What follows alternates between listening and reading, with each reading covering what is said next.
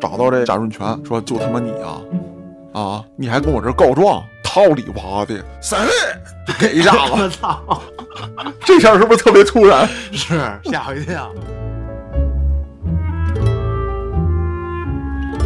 想当初，我也曾年少轻狂，就爱打打杀杀，咣，万朵桃花开。这个屠宰场这个老师傅一看啊，说你他妈真是那个呀，屠户的好材料，说我倾囊所授，我得把我这点东西都交给你。传授刀法，哎，既然如此啊，你断我财路，对，如杀我父母，哎，我必须报仇。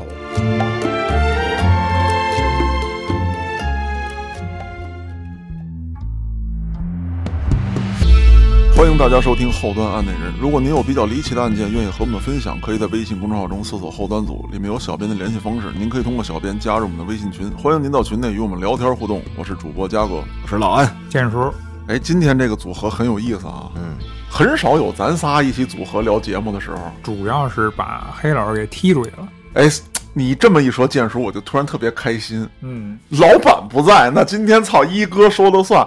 这期节目爱他妈聊什么聊什么， 真欠我操！操！黑老师听见之后给咱仨开除了，那哦我都操！是录完以后的事儿了。管他那个呢是吧？那咱们言归正传啊，该聊聊案子，咱还得接茬说。是，已经跟听众朋友们说了，咱们要开启这个哎悍匪系列。悍匪系列，嗯，今天又是一位，哎，今天这位啊，他的这个故事呢，还被拍成过电影。那我先不说是哪部片子，您听我讲完之后，哎，您自个儿猜，在评论区回复，猜对了呢，我们其实也没什么奖品。猜对了也没讲对，哎，对，但是可以显示出呢您的知识渊博啊。那咱先说这人是谁，这人呢叫胡文海，哟，好像听说过，哎，可以说是如雷贯耳。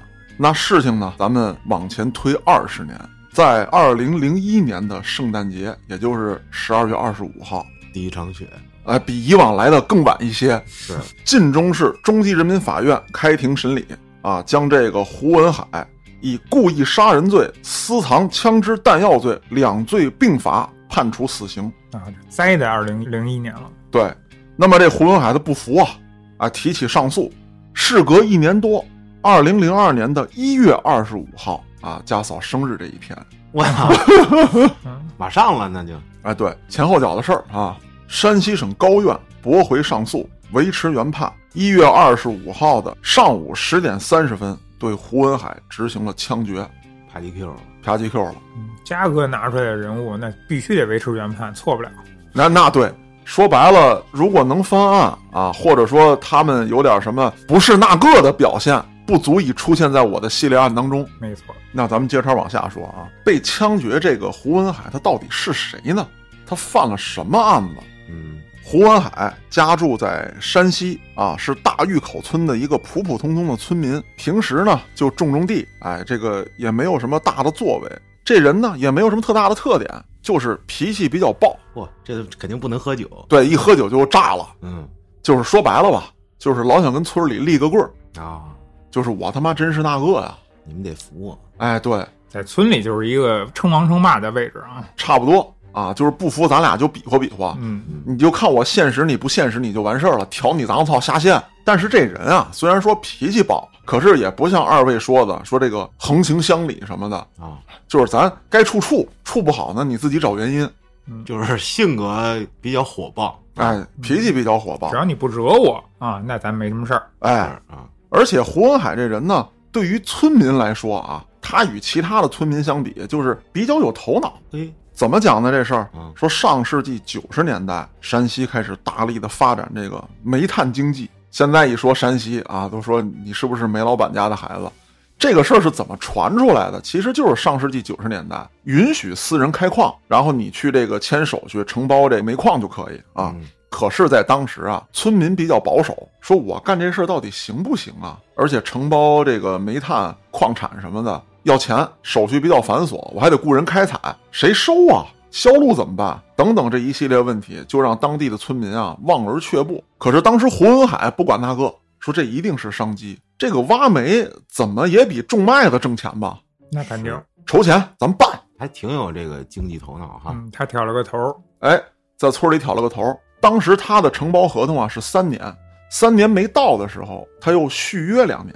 嗯，那甭问了，这肯定是挣钱了，是对不对？你不挣钱谁续约呀、原始资本积累，哎，又说到我经常谈这一套了。那续约之后，这村民一看，哎呦，这东西可挣钱啊，那我们也得包。可是这村儿呢，就这么一处煤矿，啊，那当然了，说当时有一些这个丝挖的呀什么之类的，也有不少偷摸的捡点煤渣子的也有。嗯，可以说全村都吃这煤矿。谈到这儿啊，我想起这个我当年的一个大学同学，他们家啊住在军庄，嗯，就是咱们这个门头沟这儿。嗯，也算山里边了。他们家有个什么事儿呢？这爷俩啊挖菜窖，嗯，跟地上挖出煤来了，我操，那可以啊，菜窖一般没多深啊，这煤都多出深来啊了。？对，当然了，这个煤跟煤也不一样啊，它这个煤的质量肯定是不太行，嗯，可是那毕竟是煤啊。 是对，挖出蜂窝煤了，啊，整 整块儿的是吧？对对对，直接拉着三轮车就能卖啊！我 不操， 用烧了。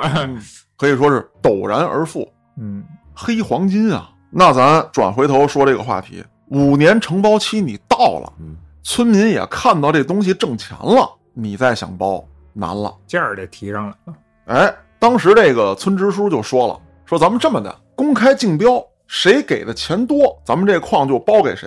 这竞标就合着就是竞钱的呗，对啊，这哪儿是一点儿都不公平？但是在村民们看来，说这事儿很公平。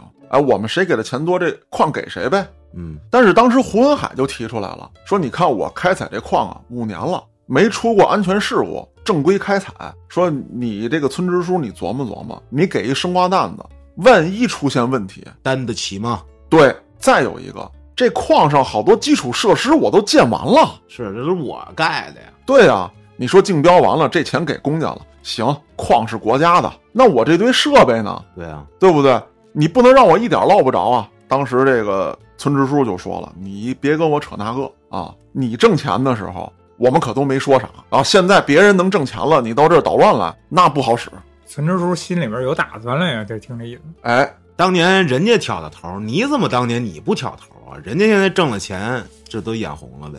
可不是吗？嗯，而且咱说白了，胡文海啊，知道这里这点事儿，说肯定是有人给村支书塞钱了。啊，按理说啊，你竞标一个，甭管是不是煤矿，你竞标任何一个项目，我得看你资质，不光是钱的事儿，你能不能有这个能力去办这件事儿，对，咱也得看，嗯，对吧？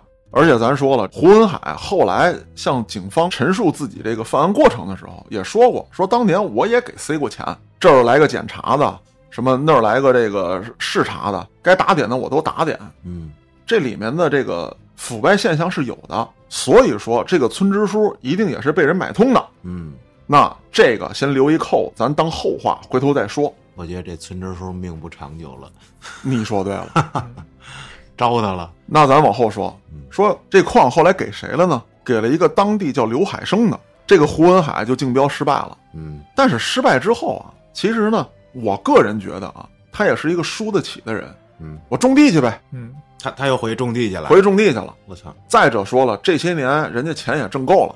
是啊，就是说说白了，这地我他妈荒着，哎，我也够吃够喝了，是，他这个资本积累了嘛？哎，对，不光我这一辈儿，就是我的孩子以后可能也吃喝不愁了。嗯，既然如此，我不跟你们置这气了。嗯，但是啊，咱得说回来，有一句话叫怎么说呢？叫好良言难劝该死鬼，作死不到天亮。这人是谁呢？就是这刘海生，哦，新的这老板。嗯，当然了，他后来出事儿，咱说实话，任何一条生命的逝去，那都不能拿人家开玩笑。嗯，可是在这之前，这个人啊，千万别嘚瑟。他就干了什么呢？我得秀一秀，哎，我得给你炫一个。啊，他酸这个刘文海来是吧？哎，对，啊，说当时你开采的时候，你一年多少吨啊？你看看我现在弄的，一年多少吨？然后我还给你俩钱儿，哎，说我用你那设备用的真不错，我给你撂五百。他妈就撂五百，我啊操，这不就打人脸吗？别别，啊，对啊，刚才我介绍了啊，胡文海那啥脾气啊是啊，你还敢招我，啊，你十里八乡的，你是没打听我胡文海的名号啊？让我捋捋脑子啊。这个山西人也跑东北去， 东北混过的，后来这胡文海咽不下这口气，就找了当地这个供销社的这个经理啊，叫贾润全，说老贾啊，咱俩关系那嘎嘎地啊！是，如今你看兄弟我他妈这么受欺负，是不是？我现在有求于你，你就说这事儿你给不给兄弟办吧？办呗，啊！这老贾一听，老弟你说啥事儿吧？嗯说我打算上访，我告他们。啊，你看第一步用的还是这个正规规手手段，段哎哎，俩人就收集证据，因为这个胡文海刚才我介绍了，他知道这个搞煤炭这点黑幕，是，供销社这经理呢也知道这点事儿，嗯而且啊，他跟村里这个来往比较多，嗯，有一些内幕的东西他知道。证据哎，这俩人收集了各种证据之后啊，虽然说没有实质性的证据，但是发现一个问题，嗯就是你这个煤炭的总产量跟你的这个销售额不一样。这怎么讲呢？说白了吧，就是我这一年我应该产出五百万的这个收入，啊我报账报的是三百万，哦，，没剩两百万没交出来，哎，对，也没有去向，然后税也没交，钱也不知道哪儿去了。哦，明白了，虽然说没有实质证据，但这是一个明显的问题吧？是，嗯哎，他们向上级反映，说彻查吧。嗯，结果此事啊，石沉大海。哟，给摁下了，哎，上头也没说不管，说是问题，但是缺乏证据，我们得调查。你等着吧，你等着吧，这胡文海就天天坐着，他妈怎么还不来人啊？也没人查他们啊。嗯，这一来二去啊，就拖了一年多。有一次呢，贾润全与这个现任煤矿的矿主啊刘海生发生了冲突，就是刘海生知道，就是你联合这个胡文海举报的我。嗯当时为什么这一年来的时间当中啊，没对他下手？那很可能，我个人分析，刘海生也害怕，但一定是在某一个节点的时候，刘海生知道这件事儿彻彻底底被摁下来了，我没事儿了。哎，他后边也运作了，对，嗯，哎，然后就找他去了，找到这贾润全，说就他妈你啊嗯啊，你还跟我这儿告状，套利娃 呀，套里娃的啊，三位就给一下子，我操，这下是不是特别突然？是吓我一跳，除了这个贾润全被揍了之外，胡文海也没落好。嗯，胡文海这家这自留地边上啊，是另外一家，这家人姓高，高氏兄弟是哥俩，嗯，哎，俩人就跟这儿拢地啊种啊，说他妈的，你看你那大葱长得啊，跟他妈你下崽下的似的，操妈啥也不是啊，葱白没有，葱青他妈的六米多，你种他妈啥玩意儿？这胡文海一瞅，你他妈种你的，我他妈种我的，你你管我呢？啊，你怎么那么贫呢？你是他妈的练脱口秀的吗？觉得这一村人嘴都这么碎呀，我怎么感觉都招这胡文海呢？对啊，啊，接着听我往后讲，说你别扯那蛋。那天他妈老张家那牛吃你家两口大葱，操他妈那鼻涕流的嘴里那有个味儿啊！我操，那都别说了。说你他妈也是有大病，你没事闻他妈牛嘴去，就吵起来了。嗯，吵起来之后呢，这个胡文海就没觉得这高氏兄弟敢把自己怎么着。谁成想啊，这高老大过去就一镐把子，当就歇脑袋上了， 哇，塞嘿。操，真突然，嗯，然后这个胡文海一想，我操，你他妈偷袭我，你不讲武德呀！嗯，嗯我是谁你不知道吗？十里八乡的，你看我今儿干不干你就完了。嗯一挑二，这仨人就跟地里滚起来了，嗯，镐把子、铁锹就开始招呼。胡文海没有一件趁手的兵器，吃了大亏了。这俩人呢，你说咱一般情况下种地啊，你比如说你你拿个耙子，你拿个镐头，对吧？这都是正常种地的。您老先生拎一大镐把，那边拿着那个东西，好家伙螺丝刀，啊两米长的螺丝刀啊，，对啊，你你这就是奔着打架来的，那对啊，嗯，一看就准备好了。这胡文海脑瓜子也开瓢了，滋滋冒血，胳膊也被攮伤了。就在这时候，胡文海他弟来了，嗯，我操，你敢打我哥？我他妈必须！我今天我给你们挨个放血！咱嘿，哎，我就塞嘿，操，回手掏，我开一鬼刀，操，，至少公平了，二对二了，嗯，打仗亲兄弟，哎，上阵父子兵。嗯，这高氏兄弟，说实话，二 v 一的时候，他们俩还占着优势呢，打的胡文海是满地爬。可是胡文海他弟一来，我操，这二 v 二高氏兄弟不是那个呀！嗯，啊，胡老二就说了，我他妈的西山打过虎，北山掏过狼，弄你们两个小逼崽子，那叫事儿吗？这是二郎，哎，就这高氏兄弟就被干跑了。之后呢，胡文海他弟就把这个胡文海送到医院，缝了二十多针，住了两天之后出院了。出院之后，这个村支书胡根生就找到这个胡文海，说呀、我来当话事人来了。哟，抹稀泥来了，哎，说你不是缝了二十多针吗？说一针一千块钱哦，要抹这事儿，啊，高氏兄弟赔你。然后这胡文海一琢磨，同村儿的是吧，也没闹出人命来，打个架也倒正常。我胡文海这架也没少打过，呃无所谓。 这到这儿为止，听这浑海还挺厚道的呀。是啊，你慢慢往后听，嗯这事儿是一转折点。嗯，是不是他最后被逼的？还是这里面啊，就是跟电影里演的呢略有不同。哎，你听这个原始案件，嗯，为什么说这事儿是一转折点？因为拿了钱之后，这钱啊是村支书给到胡文海手里的。嗯，这胡文海就琢磨着，那既然我把话跟村支书说了，说这事儿咱过去，按照乡里乡亲咱们这个规矩，你最起码等我伤好了，拎着烧鸡拎着酒，你们哥俩到我家赔礼道歉来。嗯，咱以后该做邻居做邻居，当地的风俗就这样。我觉得啊，就是大部分咱南方这个村庄我去的少，北方大部分地区其实都是这样。打完一架，该赔钱赔钱，只要咱没有说这个杀父之仇夺妻之恨， 对，哎，都能过去。把这矛盾化解了。哎，我拎着东西到你家看看你去，而且呢，又有村支书当话事人，按理说这事儿啊能翻篇儿。嗯，可是等这胡文海伤好了，我一看这哥俩怎么也没来呀，一打听才知道高氏兄弟跑路了。啊，对呀、这胡文海当时跟你反应一样啊，不这点事儿就跑路了，啊，我也没为难你们俩呀。对呀、钱我收了，我跟支书那儿也放话了，这事儿咱能过去。嗯，你俩跑路图个什么呀？然后胡文海跟他弟俩人就盘算这事儿，一复盘觉得这事儿有猫腻儿。怎么呢？他弟就说了：“说哥，你琢磨琢磨，当时他跟你打架的时候，手里抄那家伙那是有备而来啊，对呀、这是其一，就想干你。其二，说打完架有什么可跑路的？二十多针而已，也没伤着人命，也没致残。嗯，咱就说咱咬住不放，真给他送派出所去了，能怎么地？能真判他个五年十年的吗？对啊呀、对吧？所以说，哥，我觉得会不会说是这个姓刘的这矿主指使的，要灭你口，因为你告他来着，哎呦，本来就打算奔着灭他口去的。很有可能。为什么？因为刚才我说了啊，大家注意，就是在胡文海被打之前，跟他一块儿告状的那个，贾经理哎，也被打了。哦，俩人这个时隔没几天都遭到袭击，嗯，这事儿啊，就怕联想。对，都是被人家矿主安排的。主要是这俩兄弟，你知道他俩怂了，他俩一回想这事儿，赶紧跑吧，咱他妈犯大事儿了。对，而且说实话啊，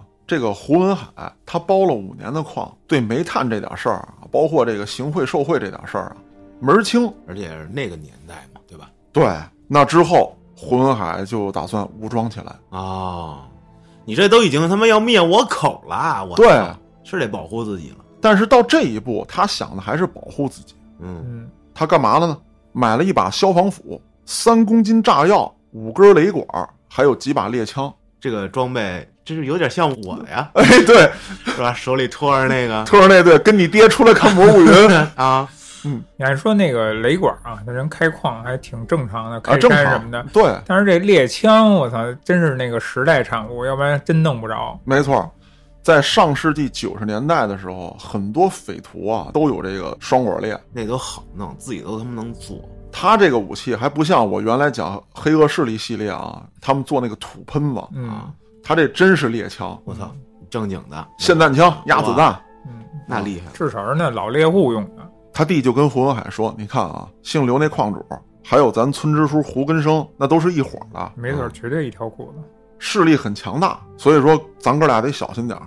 事情到了这一步，不是你死就是我活，咱得扳倒他们。但是他至今也没有这个完整的证据，说是人家要灭他口，他都对是这个推理。没错儿，嗯，对，好不容易被人打了，还他妈跑路了。那这个事儿呢，一拖二拖啊，这个胡文海呢也是小心翼翼的。哎，过了两年，村里呢开始竞标，啊，又到期了。又到期了。这时候胡文海就说了：“说好，既然是公开竞标，你们拿规则吧，我接着竞标。”嗯，但是胡文海再次落标了。这次落标的原因呢，第一呢是这个姓刘这矿主啊出的价更高，再有一个因为你劣迹斑斑，我怎么就劣迹斑斑了呢？跟人打架又告我们，啊，对，主要他告我。哎，鸡蛋里挑骨头嘛。没错，那之后胡文海就走上了这个上访之路也行，是这个告状之路也行。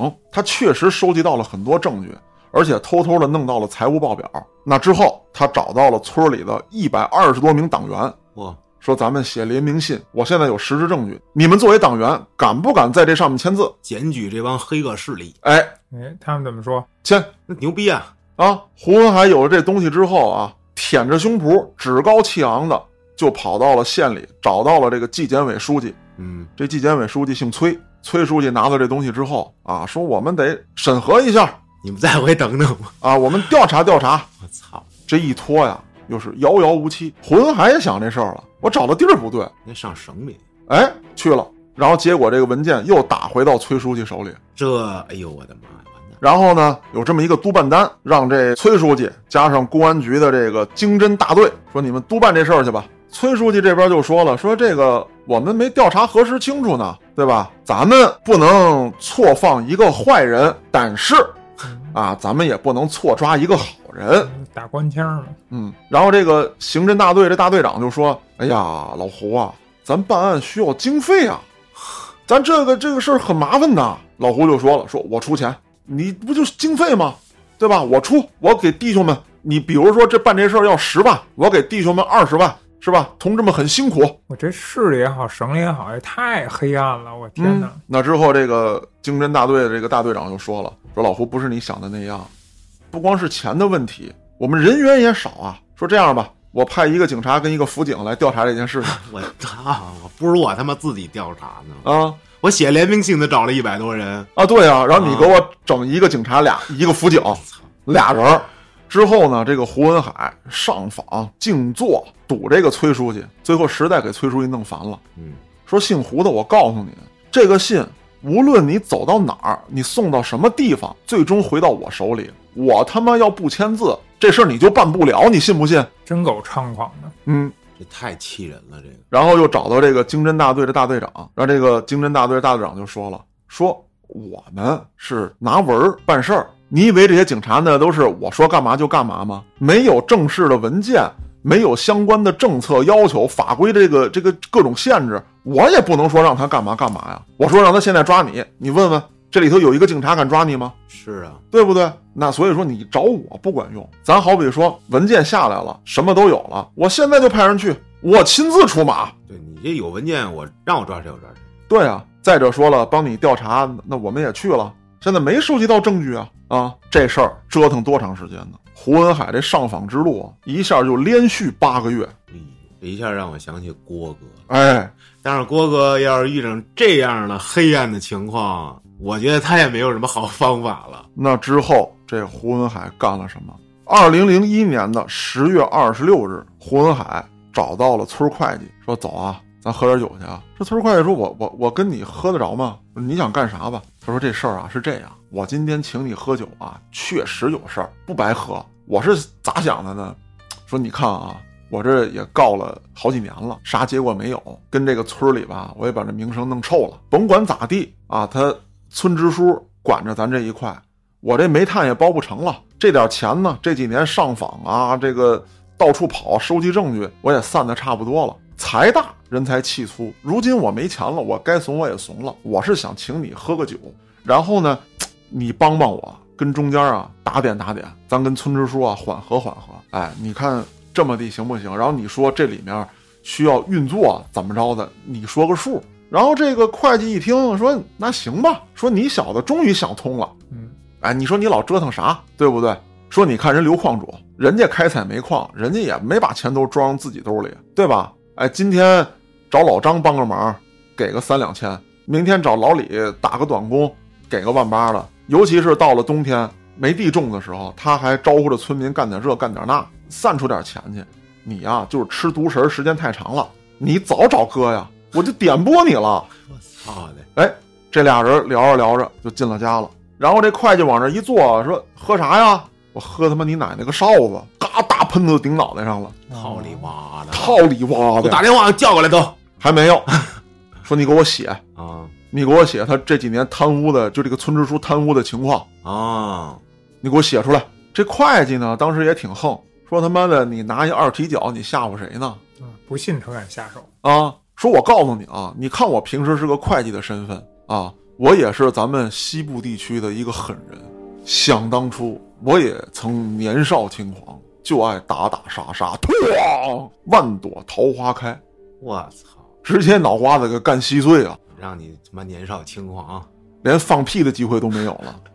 这一枪开完之后啊，这个胡文海一发而不可收拾，尝血了，拎着猎枪就找到胡根生了，把这猎枪一亮出来，嗯，长超的胡根生一站起来说：“你想干嘛？我们想取你命。还他妈有没有王法了？”咚，哦，直接给干碎了。跟着他一块儿作案的还有一个人，我一直没提，叫刘海旺。这刘海旺拎一大斧子，见人就劈三板斧，啊！劈脑袋，到了村委会，胡文海开了一枪之后，这个刘海旺那就大开杀戒李逵附体，啊，见人就砍，没砍着跑了的，胡根生那边就开枪放。哦，他见人就杀，在这村委会里，对，把这个村委会血洗之后，刘海旺就逃离了现场。这个时候的胡文海已经杀红眼了，他自己啊盘算着，一共有四十五个人得罪了我，挨个杀呗。我挨个杀。然后这胡文海就拿着猎枪，先到了村长老纪他们家，拿枪将夫妻二人打死。随后又到了他们村副书记李立生家，拿着猎枪把一家四口都崩了，哦，嗯，支书呢？支书这时候已经死了，已经死了。刚才在那个村村委会已经干掉村了，委会已经干了，然后现在干死这个老李是副的，好家伙，就只要是官儿，我就得弄死你，都有关系。都有关系啊。我就等着这刘矿长呢。还有谁呢？说有一个跟他发生过冲突的这个村民叫胡三季。这个时候，胡三季他们家啊，正有这个胡三季、郭建勇，还有一个叫安增玉的，以及胡三季的儿媳妇儿，全都被杀了。啊，灭门，灭门来了就不说话，就哐哐一顿干，这对，这时候已经没有理智了，对杀这么多了，麻木了，就踹门就进去，拿着大喷子，砰砰，然后再上两颗子弹，砰砰，聊都不给你机会聊。一夜之间杀了十四个人，重伤两人，轻伤一人，其中有一位七十一岁的老人和一个十岁的孩子，这是活下来的，这是死了的。我操，就是说这老人跟孩子也死了，上到七十，下到十岁，对，就是就是灭你全家。就杀你全家就干了。那之后啊，这个胡文海找到了自己的弟弟胡老二，开车准备逃跑，最终在逃跑的过程当中被刑警抓获，警方对其进行了审讯。胡文海坚定说自己杀的就是贪官污吏，还有地方恶霸。其实他说的没毛病，这还有村民呢，对啊，你这七十多岁老人，他能是恶霸污吏吗你？十多岁孩子他总不能是吧？，对吧？对，那么在网上啊，一直传着这么一句话，就是当时胡文海在被审判的时候说的：“说我生在新社会，长在红旗下，我希望自己能成为一个正直善良的人。”为此，我不断的努力去实现自己的梦想。我从小的性格就是仗义直言，敢作敢为。村里的那些无权无势的善良的村民都能和我和睦相处，我就成了他们利益的代言人。而近年来，历任村干部贪污受贿、欺压百姓，我们明知道如此的情况，可我们又能到哪儿说理呢？谁又能为我们做主呢？我只能以暴制暴，用我自己来维护百姓的利益。这段话呢，我并没有从正规报道上得到，这也是网上疯传的一句话。嗯，事实是否如此呢？我觉得可能还需要进一步的证据去证明。但是有一句话，这个是当时报道有的，呃，也是因为这句话呢，引起了一个轩然大波，就是如果我死了，能引起各位官老爷们的重视，从此大力查办贪官污吏，我也就死而无憾了。如果天清，就不会再有我这样的人出现。就是当初在他上访的时候啊，但凡有一个门槛儿说能给他哎伸张了这个正义，他都不至于走到今天这一步。没错，那最后这刘矿长呢？各种报道当中呢，我也查了，嗯，就是这个刘矿长到底是遭到杀害没有，一直没有找到信息。我操，他全身而退了，哎，当然，无论怎么说啊，咱们做了这么多期的案内人，就是每一个犯罪分子，如果说你用一个怎么讲呢，就是妇人之仁的角度去看待的话，他们似乎都有情可原。嗯，但是，任何有情可原也不能成为杀人的理由。嗯，法律在这儿呢，对啊，我穷，我就应该去抢银行吗？是啊，没有这个道理。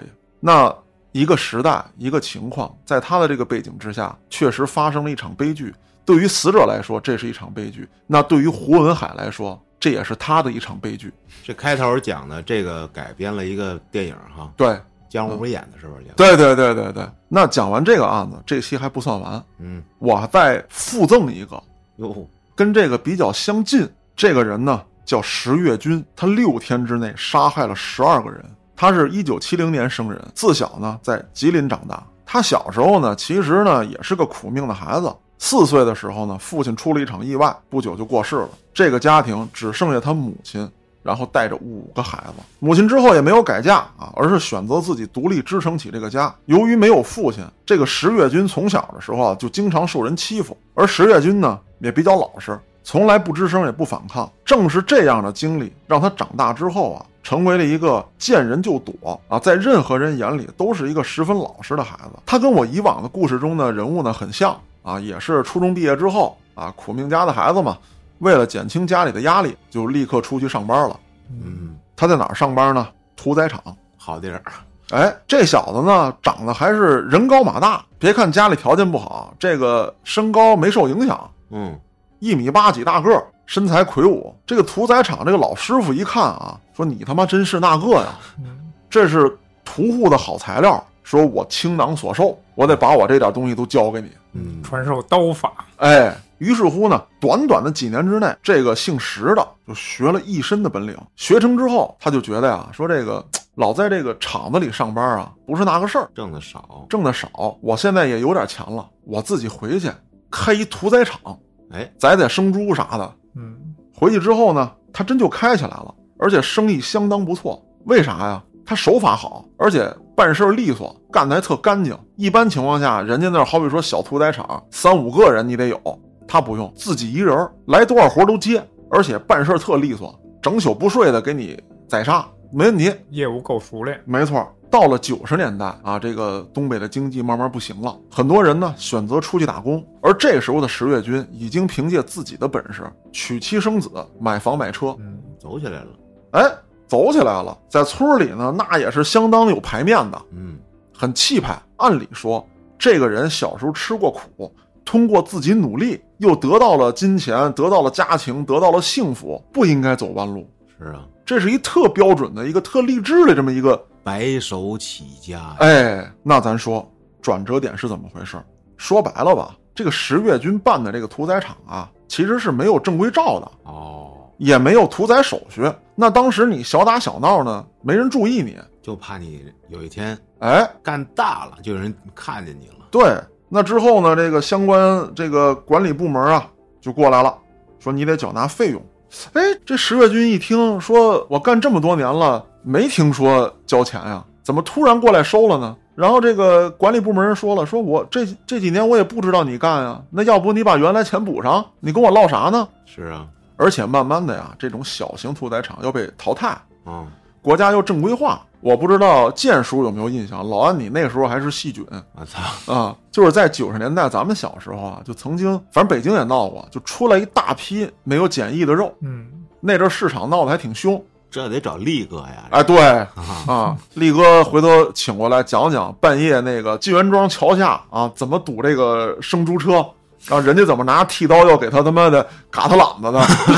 这么猖狂， 那这个时候，石月军这买卖可就不好做了。嗯，说你要干也行，说你该交钱交钱，然后你前几年干这点事儿，你把罚款交了，我们让你接着干，这这挺好，按理按理说是对正规化，没错儿。可是石月军觉得呀，说他妈的你们就是针对我，你们看我挣钱了，你们眼红。这是吃了没文化的亏了，对，嗯因为在石月军看来啊，说我弄注水肉了吗？嗯，我没有，是吧？拉到我这儿的猪也没有死的，都是活猪，那怎么能有问题呢？那安全呀，防疫呀，那对呀、食品安全那多重要呢！这个范畴属于他不懂的东西，没错儿，对呀、他就觉得我这干一生意什么，对我凭本事挣钱，哎，但是你忘了你是在这个国家挣的钱，你对给呀国家上过一毛钱税没有？没错儿啊。啊，那慢慢往后发展，咱们刚才说了，这事儿啊发生在九十年代，他被查出来的时候呢是九十年代末。嗯，但是石月军这一辈子他就会干这一件事儿啊，你不让我干喽，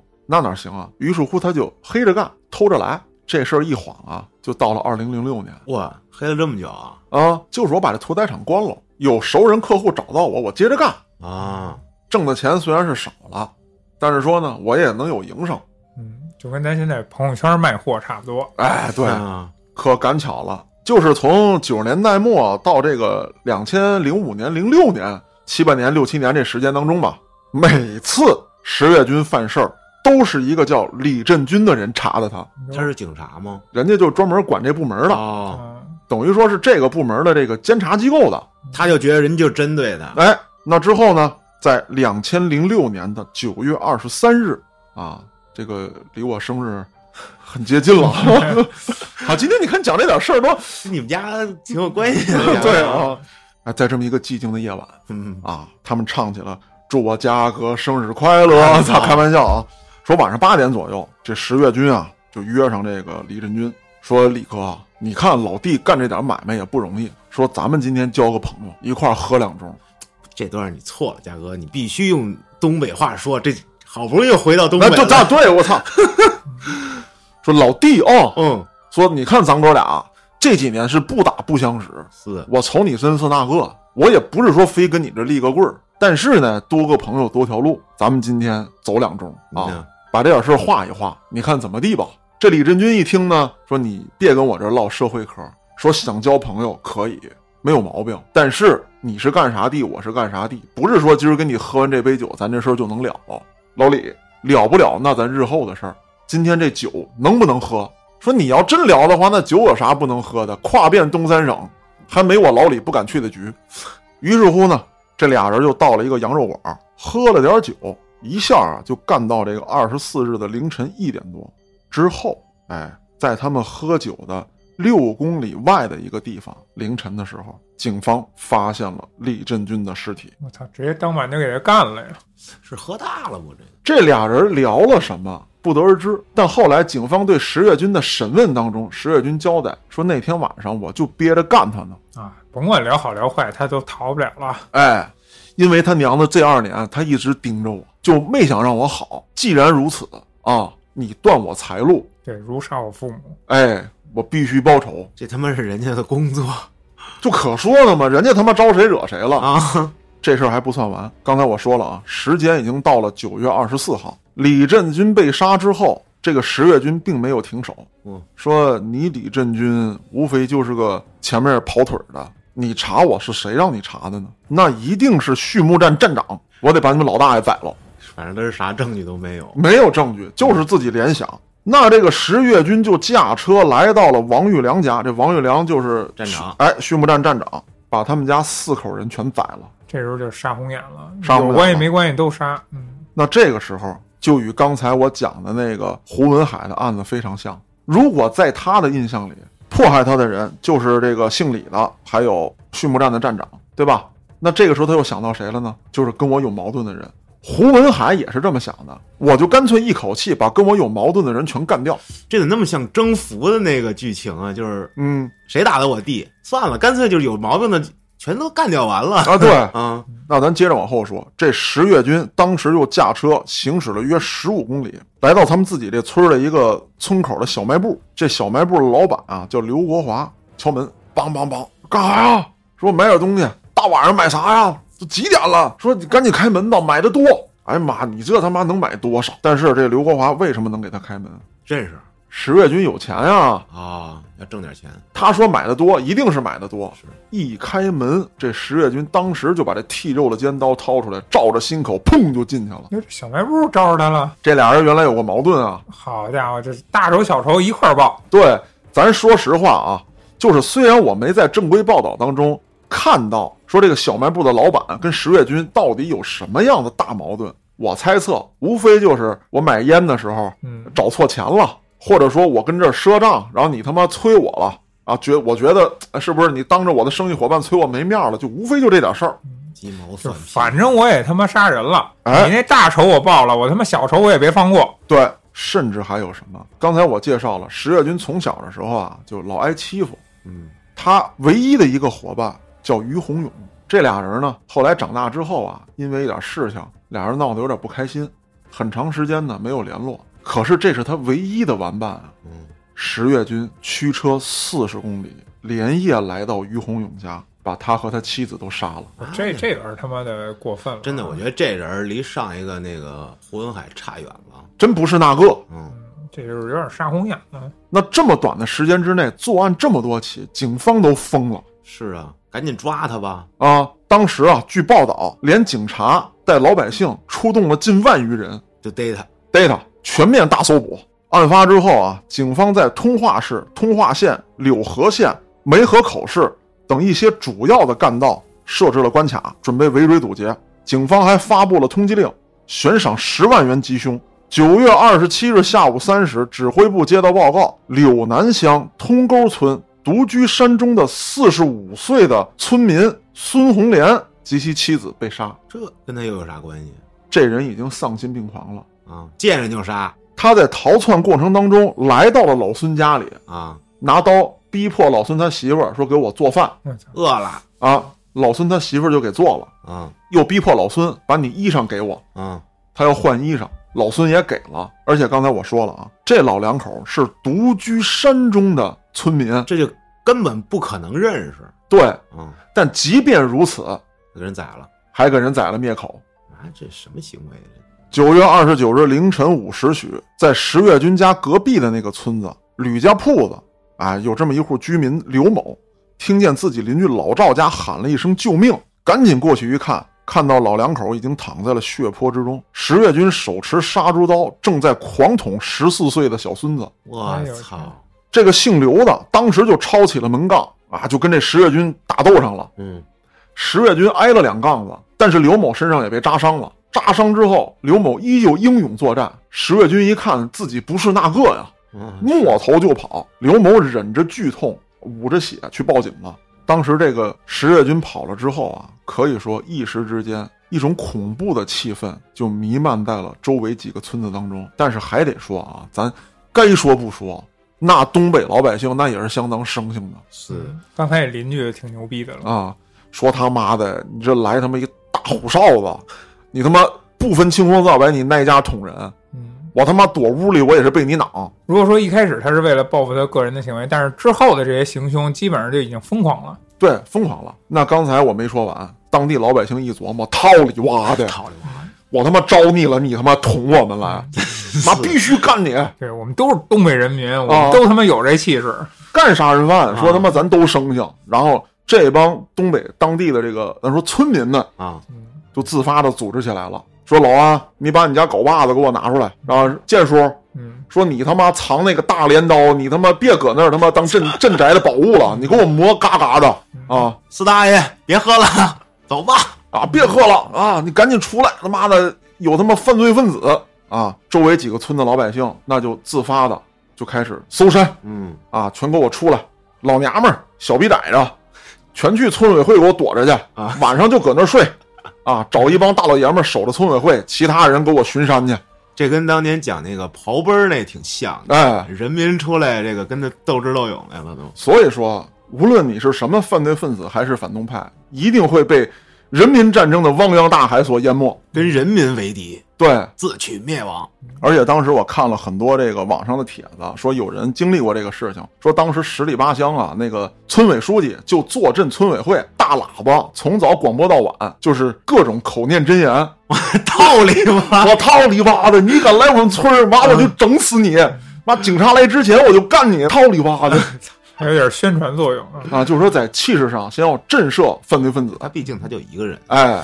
是，搁我一听，我他妈也疯了，我赶紧跑吧。那咱还得说出来，这位姓刘的村民，一个是因为他的英勇表现，再一个是因为他的这个报案及时。很快，警方把这个犯罪现场啊就锁定到了这个吕家铺子附近，嗯，然后缩小包围圈，准备进行抓捕。我也看了很多的视频啊，还有不同的这个播客呀，包括网上的贴吧啊，说说当时哎，已经近两万人参与到了这个对十月军的抓捕当中。但这个数据呢，我没有得到真实的这个官方的报道，就是很多嘛。反正就很多，可以说周围这几个村子，嗯不能说是那个的吧，说白了就是老娘们儿敲锅打盆的震慑，嗯，村委书记跟大喇叭骂街，老爷们儿只要是带把儿的，全都拎着家伙出来。联合起来，哎，而且主要他这还有一个，就这小子他没枪，对大家都比较公平，对这个武器上，对。再者说了，就是在械斗这一块子，嗯，啊，说白了吧，你小子是杀猪的，你可能对人体比较了解。你要不讲武德，搞偷袭，那你可能你占便宜，你抹脖子、拉气管还是捅心窝子，那你是行。你真械斗起来，那大镰刀、镐把子，一堆彪悍的这个大老爷们儿，嗯，就这么说，这练过的没练过的人一多，你打多少你也打不过。哎，嗯，拿什么也不好使，你只能就是啪叽 Q。没错儿。终于成功的激起了民愤。嗯，那在九月二十九日当日中午，这个十月军终于被抓获。嗯，那随后别说了，证据确凿，赏他颗花生米，送他上路就完了。没当时给他摁死就不错了。当时说白了啊，他一看到警方已经将他围住，对其进行抓捕的时候，他根本就没反抗。嗯，就是我他他已经是亡命徒了。，哎，说白了，在我看来啊，就这种人，当他面对手无寸铁的老百姓的时候那，狠着呢。那狠着呢，那就穷凶极恶。真的面对咱们人民警察，包括义愤填膺的这些老百姓的时候，我拿起武器，我要反抗犯罪分子的时候，他真不行。是，那今天讲的两起案子呢，也是比较有代表性和特殊性的。嗯，各位听众听完之后啊，他们能不能叫悍匪？我觉得评判权在您手里。那这就是我今天为大家带来的案件，我是主播嘉哥，咱们下个案子再见，